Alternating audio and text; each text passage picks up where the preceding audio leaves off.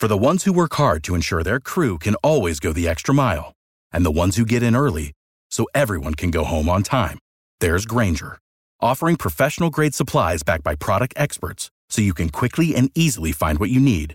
Plus, you can count on access to a committed team ready to go the extra mile for you. Call, clickgrainger.com, or just stop by. Grainger, for the ones who get it done. This podcast contains disturbing content. Please take care while listening.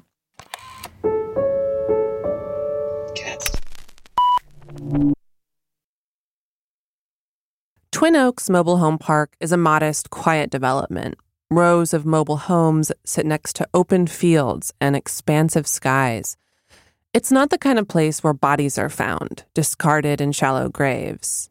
Except in 2010, it was exactly that kind of place.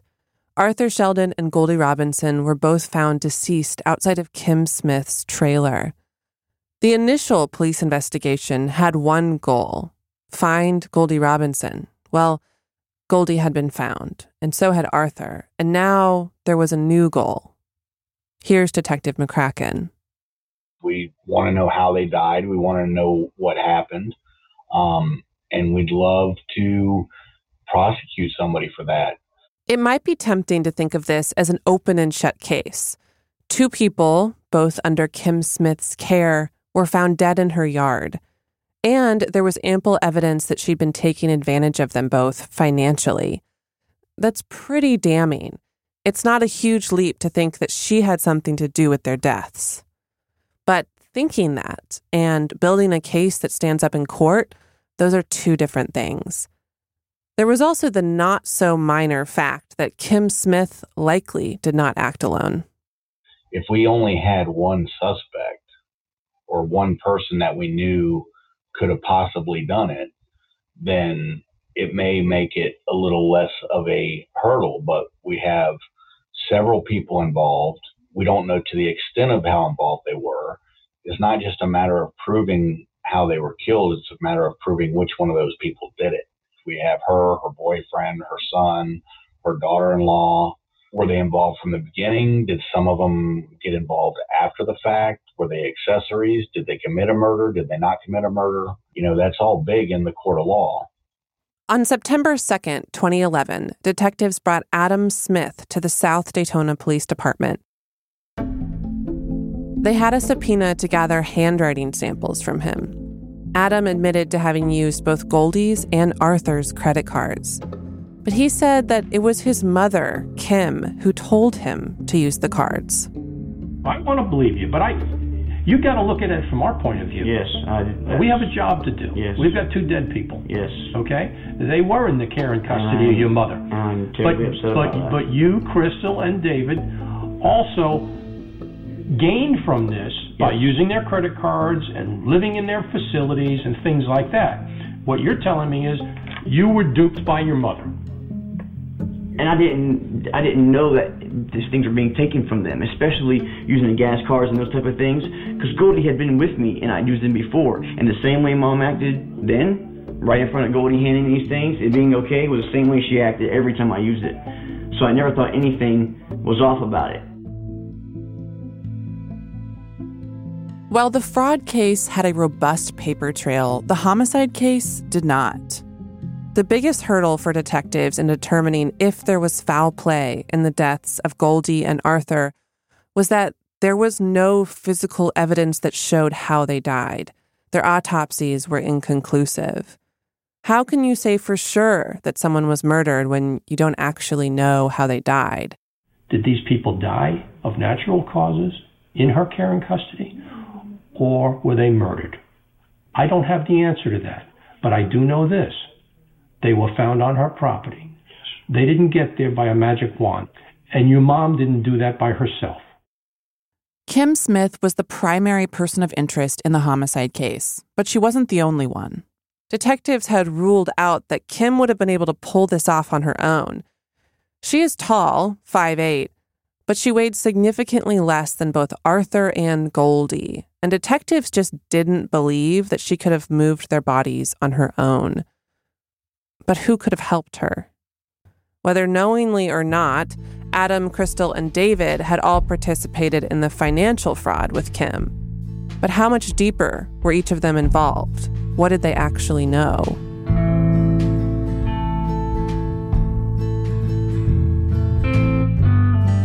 From Kast Media, this is The Opportunist. This is Season 8, Episode 4 Kimberly Smith, The Motel Room. I'm Hannah Smith.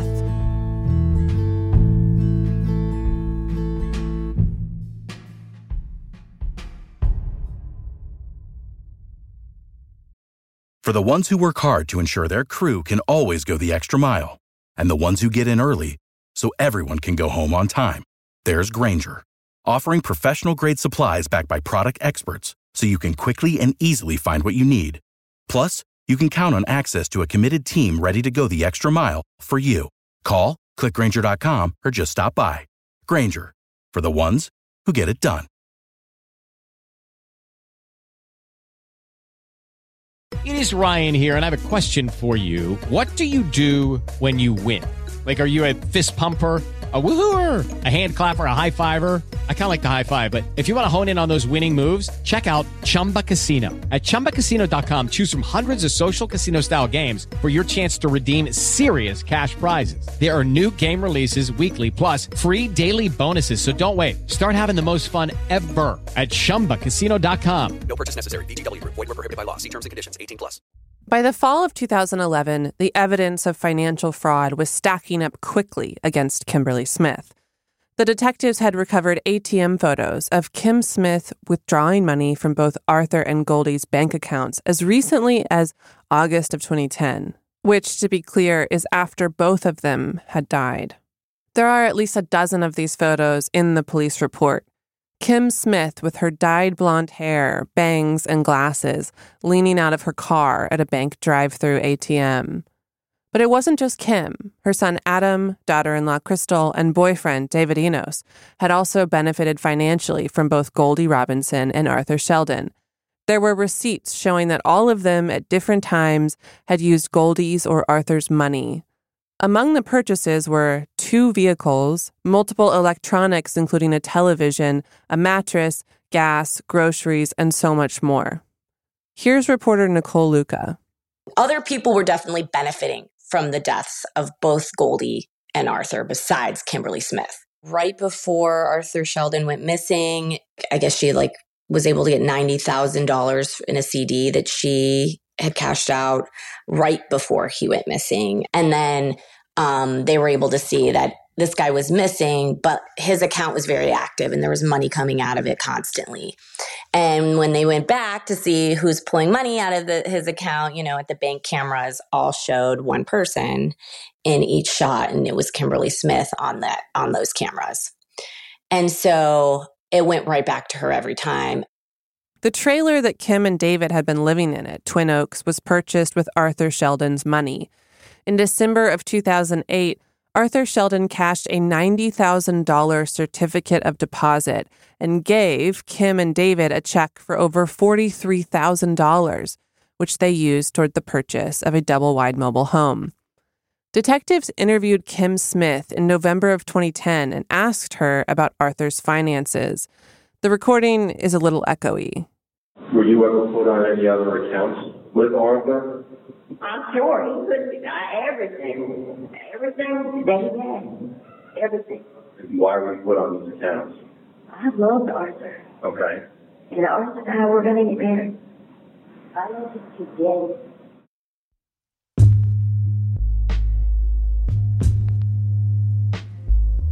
Kim's story was that she and Arthur were in love. Yes, she used his money, but she said he wanted her to have it. She said they had plans to get married before he died.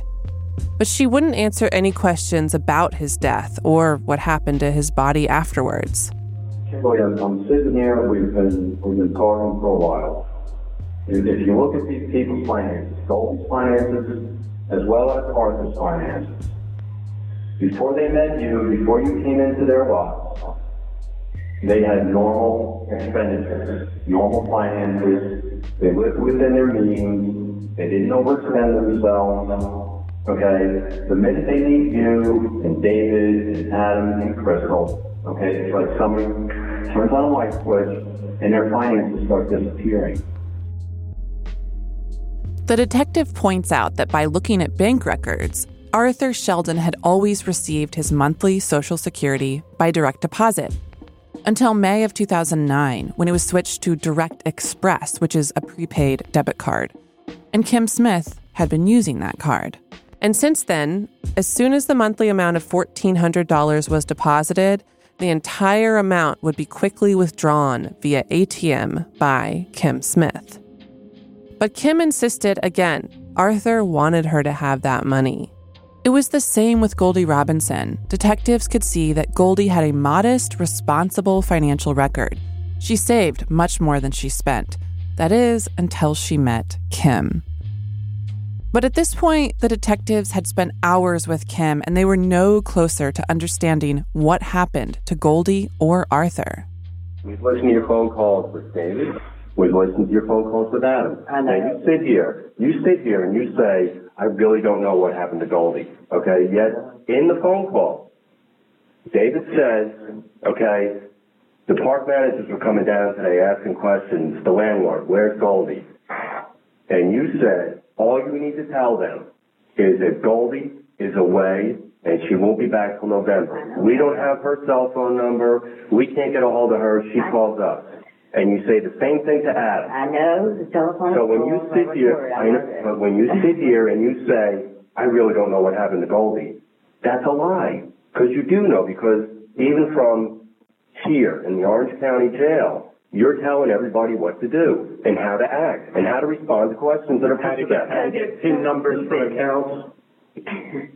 How did two dead people that were being exploited show up, one in a garbage pail, one in a shallow grave, not 20 feet from your front door? Okay, How did that happen? let me explain this to you. I never exploited Arthur Sheldon. Arthur Sheldon gave me freely anything that I wanted. Anytime Kim is asked how or when Goldie or Arthur died, she doesn't answer. Sometimes she changes the topic, other times she's just quiet or starts crying. Sometimes she launches into a story that, in the end, has nothing to do with the question. And sometimes she flat out says she shouldn't answer without a lawyer present. And to that, the detectives tell her that she is free to bring in a lawyer or to leave the interview at any time. But she doesn't. Because the biggest question that needed answering, the question that would inform everything else, was how did Arthur and Goldie die? Let's start with Arthur Sheldon. Surprisingly, both Adam Smith, his wife Crystal, and David Enos all said the same thing when interviewed. They knew that Arthur was dead. They'd known that for a long time. They said he died in a motel room in 2009. Here's detectives speaking with Crystal. The time that he died in the hotel in Orange City, right? So we were we were in there. He was still alive when we were in there. Crystal said that she saw Arthur in a hotel room in Orange City, which is about 25 miles from South Daytona, in January of 2009. And she said she did not see him die, but Kim told her he died. And here's the detective's interview with Adam.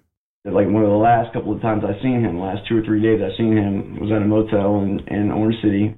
Adam said that it all started in early 2008 when his mother met Arthur Sheldon. He said his mom told him she had two jobs at the time.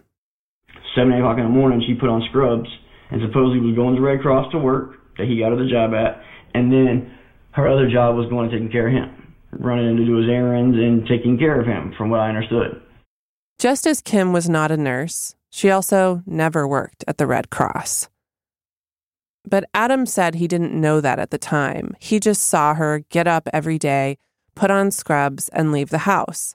And it is true that she was spending a lot of time with Arthur Sheldon. Kim met Arthur through a mutual friend and quickly became his self appointed caretaker. Arthur was only 65 years old in 2008, but he had a lot of health problems. He was diabetic and he had a club foot, which made it hard for him to get around. He used a wheelchair. and he had just been diagnosed with prostate cancer. I should clarify unlike the lie that Kim told about Goldie Robinson having dementia, these health conditions of Arthur's, they were real. I know this because detectives subpoenaed his medical records. He was sick, and by January of 2009, his condition was worsening. Leading up to this incident in the motel room, Adam said his mother was spending every day with Arthur. Sometimes she didn't get home until like 1 a.m. And there seems to be a bit of a blurred line with Kim and Arthur's relationship. Kim told detectives that their relationship was never sexual, but they were in love. At the same time, she was still in a relationship with David Enos. But what did he think of the relationship between Arthur and he didn't care. I don't think care. He gets free shit. According to Adam, David didn't mind that Kim was spending all of this time with Arthur because Kim was bringing in money, and David didn't have a job at the time. So whatever money he was getting, their rent, water, food, cigarettes, all their bills, mom was paying. Kim drove Arthur around in a big blue van that had a wheelchair lift. It was Arthur's van. But Adam said as time went on, Kim started to treat the vehicle like it was hers, using it all the time, even when Arthur wasn't with her. I just remember that all like all of a sudden one day it was oh the van's mine now. Arthur's giving me the van, and because he had a jeep and a car and he had like three or four vehicles at one time. Who's saying that? My mother. Then, in January of 2009, Adam got a call from his mother. She said, I need your help in Orange City. At the time, I imagine that Adam had no idea that this trip to Orange City would come back to haunt him.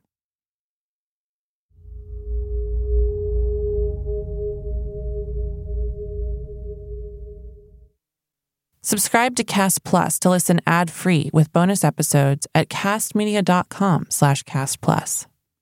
You can follow, rate, and review The Opportunist on Apple Podcasts. It really does make a difference, so thank you.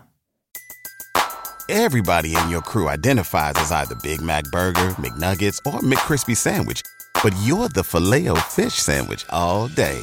That crispy fish, that savory tartar sauce, that melty cheese, that pillowy bun. Yeah, you get it every time. And if you love the filet of fish, right now you can catch two of the classics you love for just $6. Limited time only. Price and participation may vary. Cannot be combined with any other offer. Single item at regular price. Ba da ba ba ba. Without the ones like you, who work tirelessly to keep things running, everything would suddenly stop. Hospitals, factories, schools, and power plants, they all depend on you. No matter the weather, emergency, or time of day, you're the ones who get it done. At Grainger, we're here for you with professional grade industrial supplies. Count on real time product availability and fast delivery. Call clickgrainger.com or just stop by. Grainger for the ones who get it done.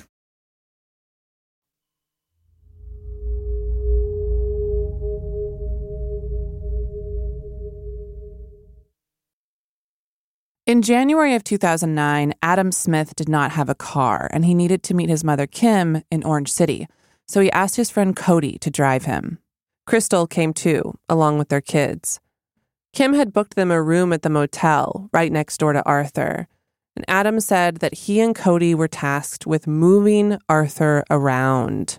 And me and Cody walked to the room, and he's kind of like on the bed, but kind of off the bed, and he looks real sad. He's just laying there, and he's kind of talking, but he can't he can't move himself at all. Mm-hmm. And me and Cody had to help pick him up and put him up onto the bed. According to Adam, Arthur looked really sick that day in the motel room in Orange City. Crystal said the same thing. He looked sick, like he couldn't move himself. She also estimated that Arthur weighed around 300 pounds at the time.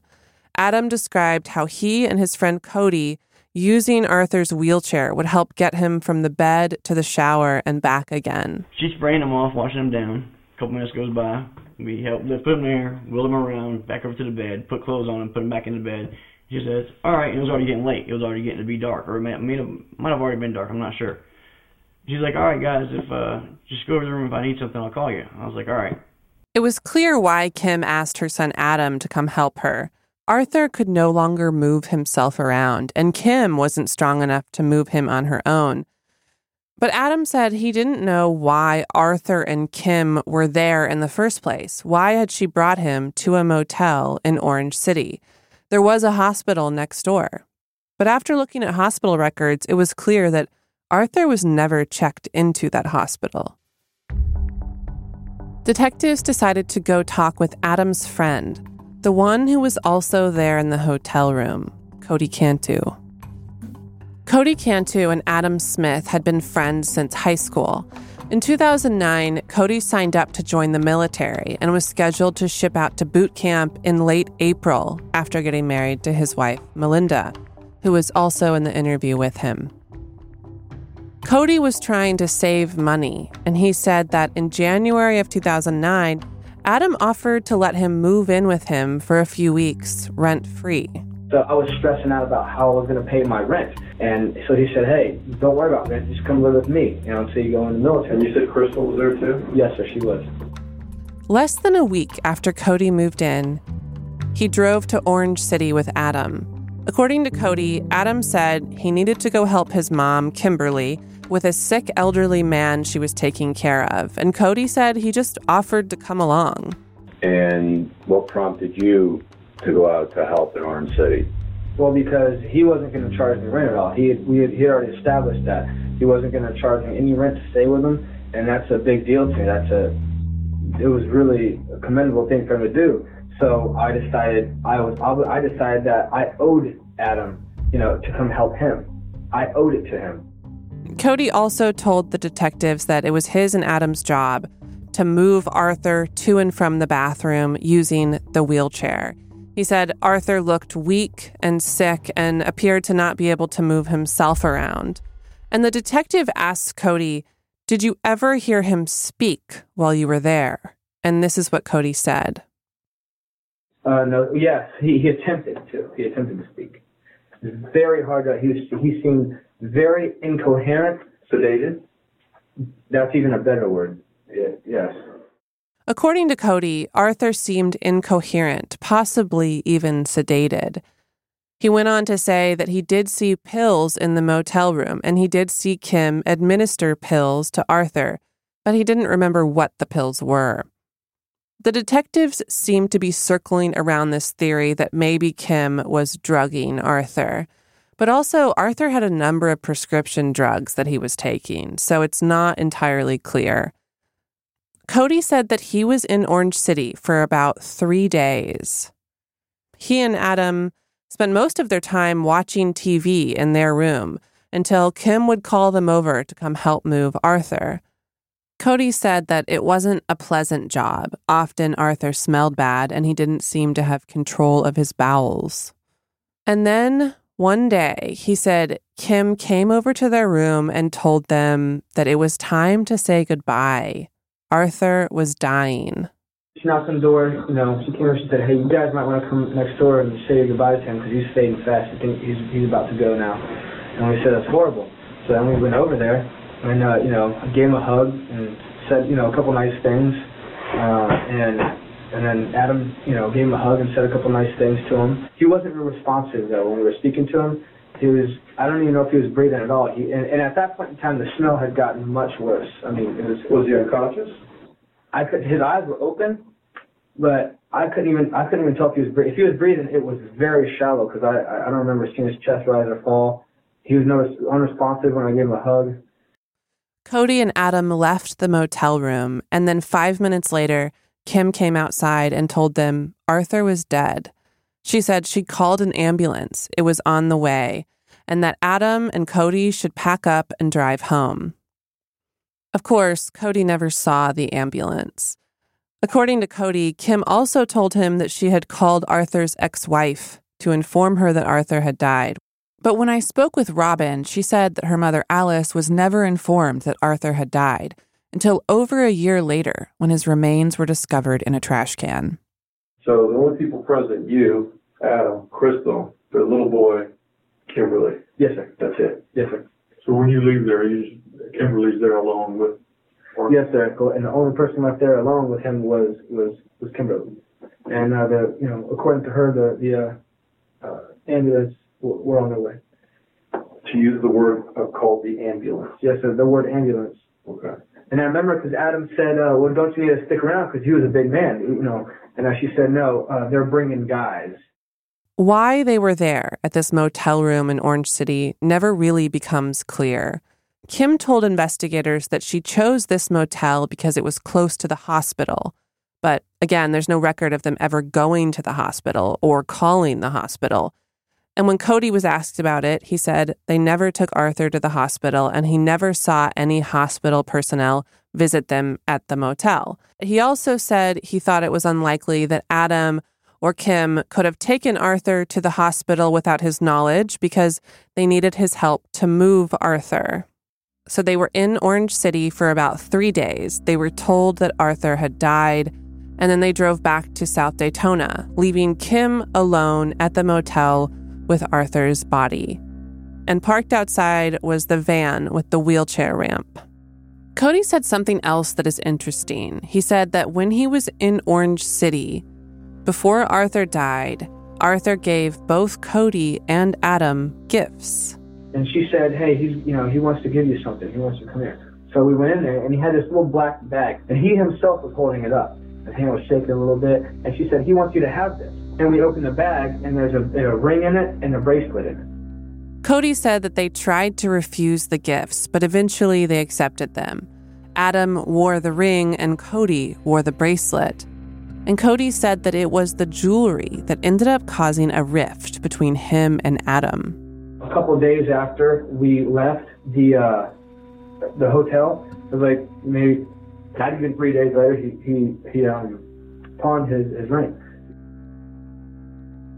Cody didn't know which pawn shop Adam had taken the ring to or what he did with the money. But a few days later, Adam approached Cody he wanted to pawn the bracelet as well. I'm gonna need you to, to pawn the bracelet. You can keep half of it if you want. I said, wait, wait, wait, wait, wait. I'm not, I'm not pawning the bracelet. He said, man, I need you to. You know, I haven't asked anything out of you. They started pulling the guilt card on me. He said, well, I haven't asked you for any rent or anything. Come on, I need bills. I have bills to pay. You know, I bill. And I said, uh, that, that ain't right, man. You know, uh, this is. I know it sounds cheesy, but this guy just gave this to me. You know, it's kind of sentimental a little bit, you know. I just hope this guy watch, you know, watched him practically take his last breath. I mean, I don't want to get rid of it, man. That's that's that's tacky. That's tasteless. You don't pawn stuff, right? You know. He said, "Well, look, I have bills to pay. I need it." So we started yelling at each other. We got in a big fight about it. Finally, I took it off. I said, "Fine, here, pawn it. You know, whatever." And uh, you know, I gave it to him. Cody told the detectives that Adam ended up asking Cody to pawn the bracelet. Adam didn't have his ID. And so Cody did. He remembers getting about $400 for the bracelet, which he then gave to Adam. And shortly after that, Cody moved out.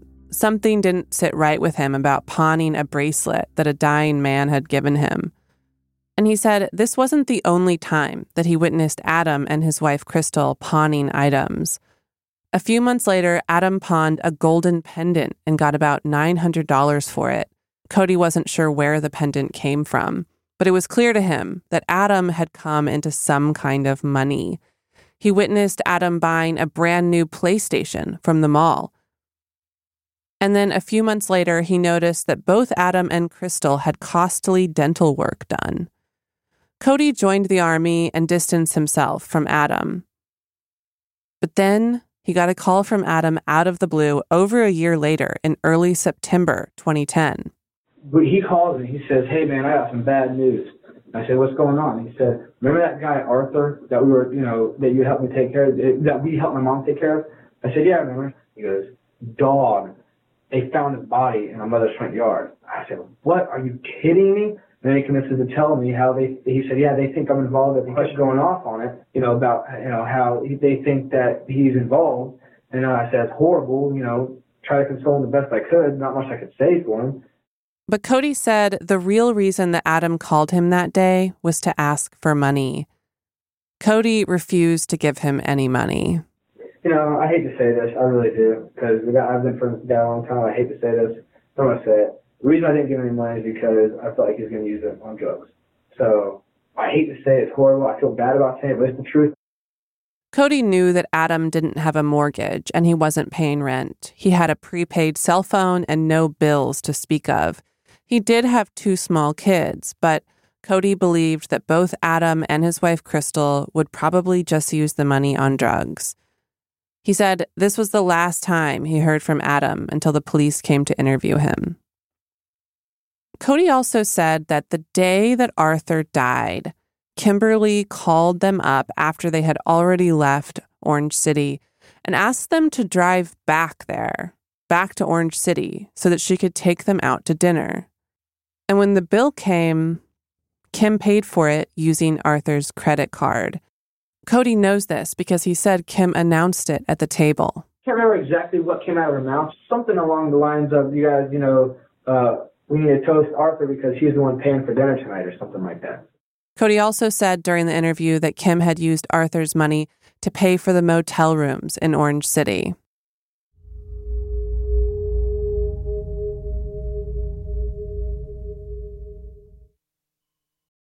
For the ones who work hard to ensure their crew can always go the extra mile, and the ones who get in early so everyone can go home on time, there's Grainger, offering professional grade supplies backed by product experts so you can quickly and easily find what you need.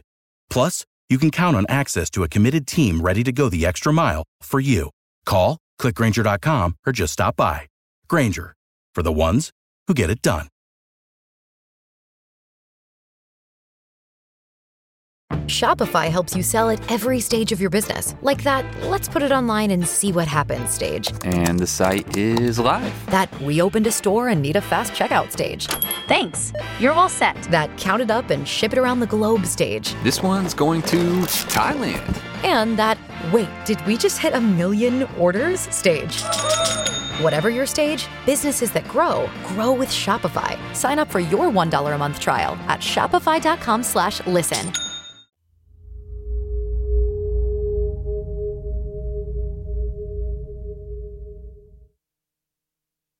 Looking at photos of Twin Oaks Mobile Home Park, it's hard to imagine how someone could actually get away with burying bodies there without being seen.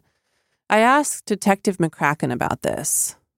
It's not a thick patch of woods. There is a small wooded area, but in a place that's that quiet and especially at night, nobody's in the businesses. The businesses are closed. Most of the neighbors are in their house for the night. At the right time of the night in the dark, it would be very easy for somebody to miss it. Um, there's nowhere along that section where headlights would hit them if they drove by because um, it was parallel to the road. So, as far as the detectives know, Arthur Sheldon died in January of 2009 in a motel in Orange City, Florida. His medical records show that the last time he saw a doctor was on January 5th, 2009, and then he missed the following two doctor's appointments. Of Arthur's many prescriptions, the only ones that continued to get refilled and picked up after January 5th were the pain meds that he was on. Those continued to get picked up for several more months until his doctor refused to offer more refills without seeing Arthur again in person which never happened because Arthur was most likely dead by then. When detectives pressed Kim for answers, they didn't get anything useful. Is someone else responsible for Arthur's death? Is someone else responsible for Goldie's death? Is someone else responsible for throwing them in the woods like garbage? Who's responsible for all of that? Who's responsible for all of that? Please, please, please. Right now. Kimberly, that's a question that we need an answer to. No, you do. You will get your answer, obviously. But We need that answer.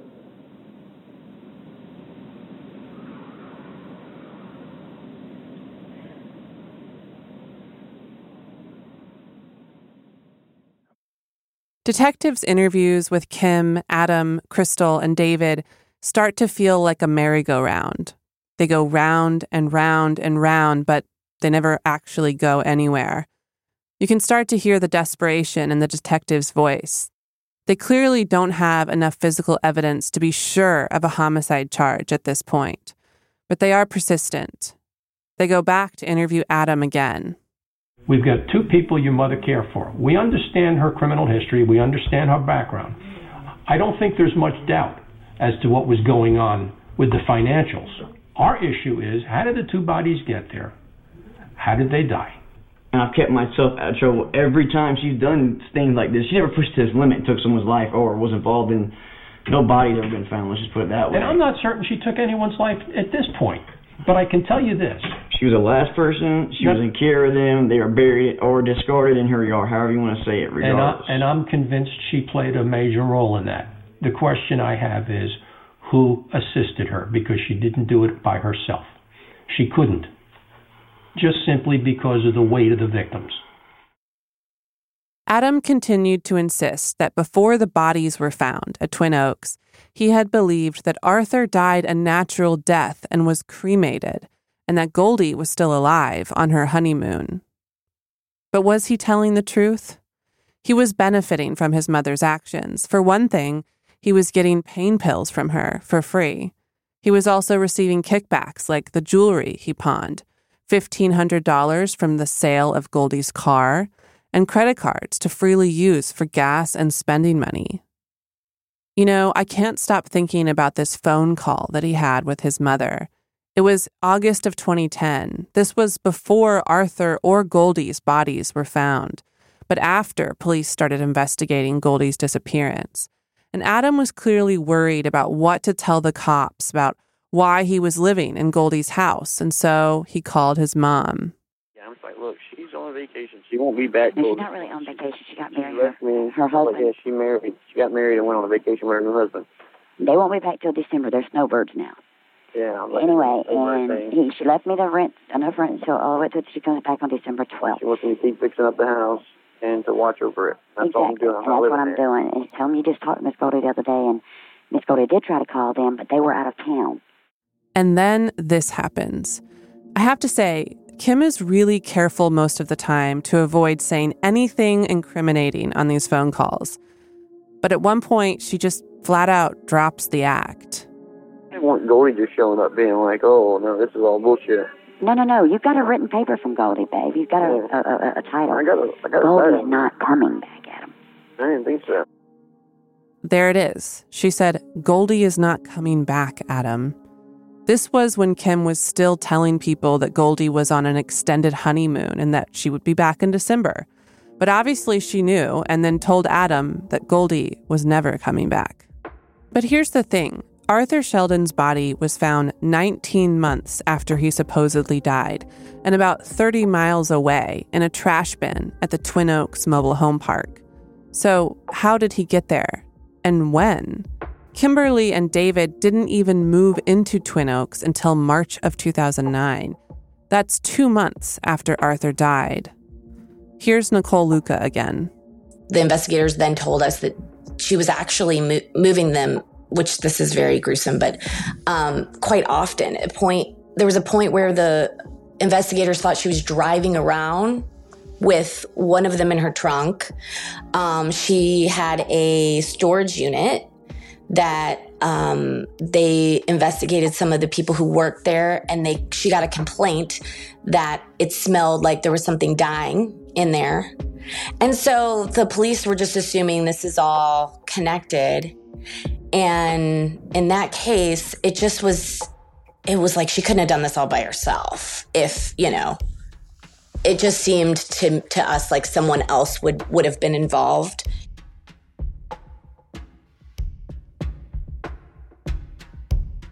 There is no definitive evidence to show exactly how Arthur Sheldon's body got to Twin Oaks and when. There are theories that Kim drove around with the corpse in her car. There's also a theory that she stored his body in a moving pod.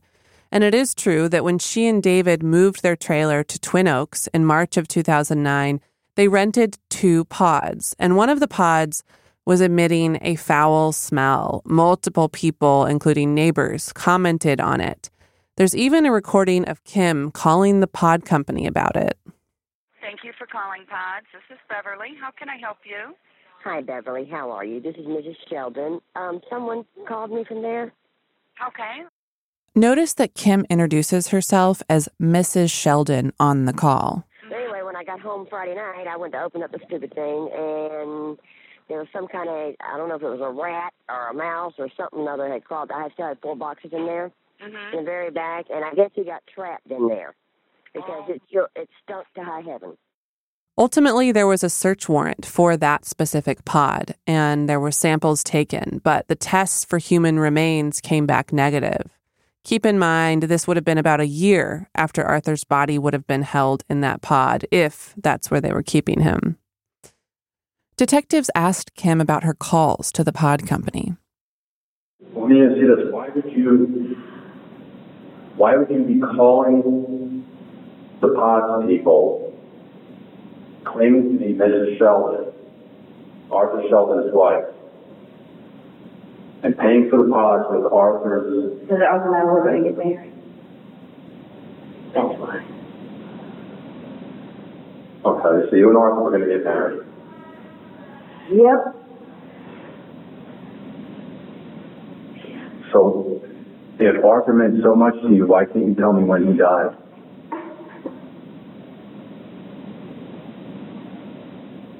Kimberly, it's not a hard question to answer. I know it's not.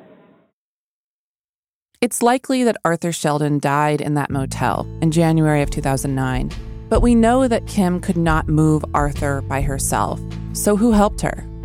Somehow, Arthur's body was transferred from Orange City to the lot beside Kim and David's trailer at Twin Oaks Mobile Home Park. And as time went on, no one reported Arthur missing or deceased. And maybe, just maybe, it felt like Kim would get away with it. And that is when she met her neighbor across the way, a sweet and sassy lady named Goldie Robinson.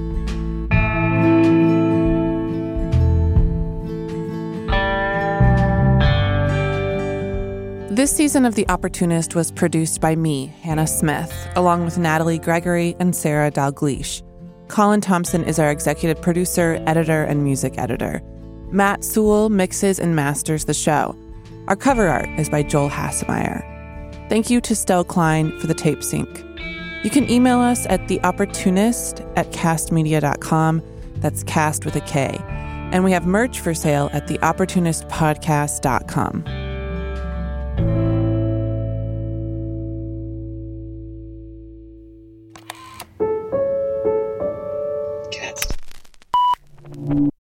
For the ones who work hard to ensure their crew can always go the extra mile, and the ones who get in early so everyone can go home on time, there's Grainger, offering professional grade supplies backed by product experts so you can quickly and easily find what you need.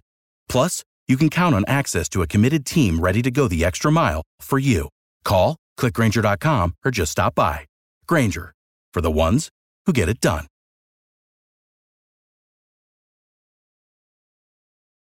With the Lucky Land slots, you can get lucky just about anywhere.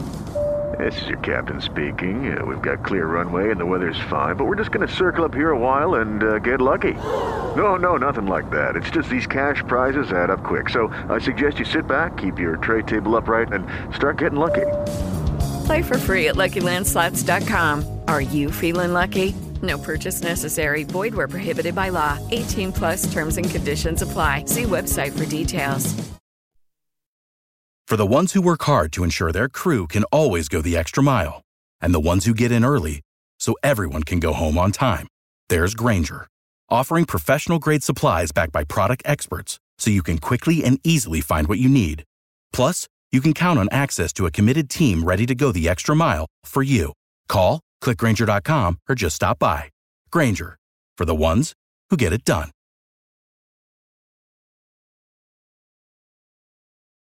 With Lucky Land slots, you can get lucky just about anywhere. Dearly beloved, we are gathered here today to. Has anyone seen the bride and groom?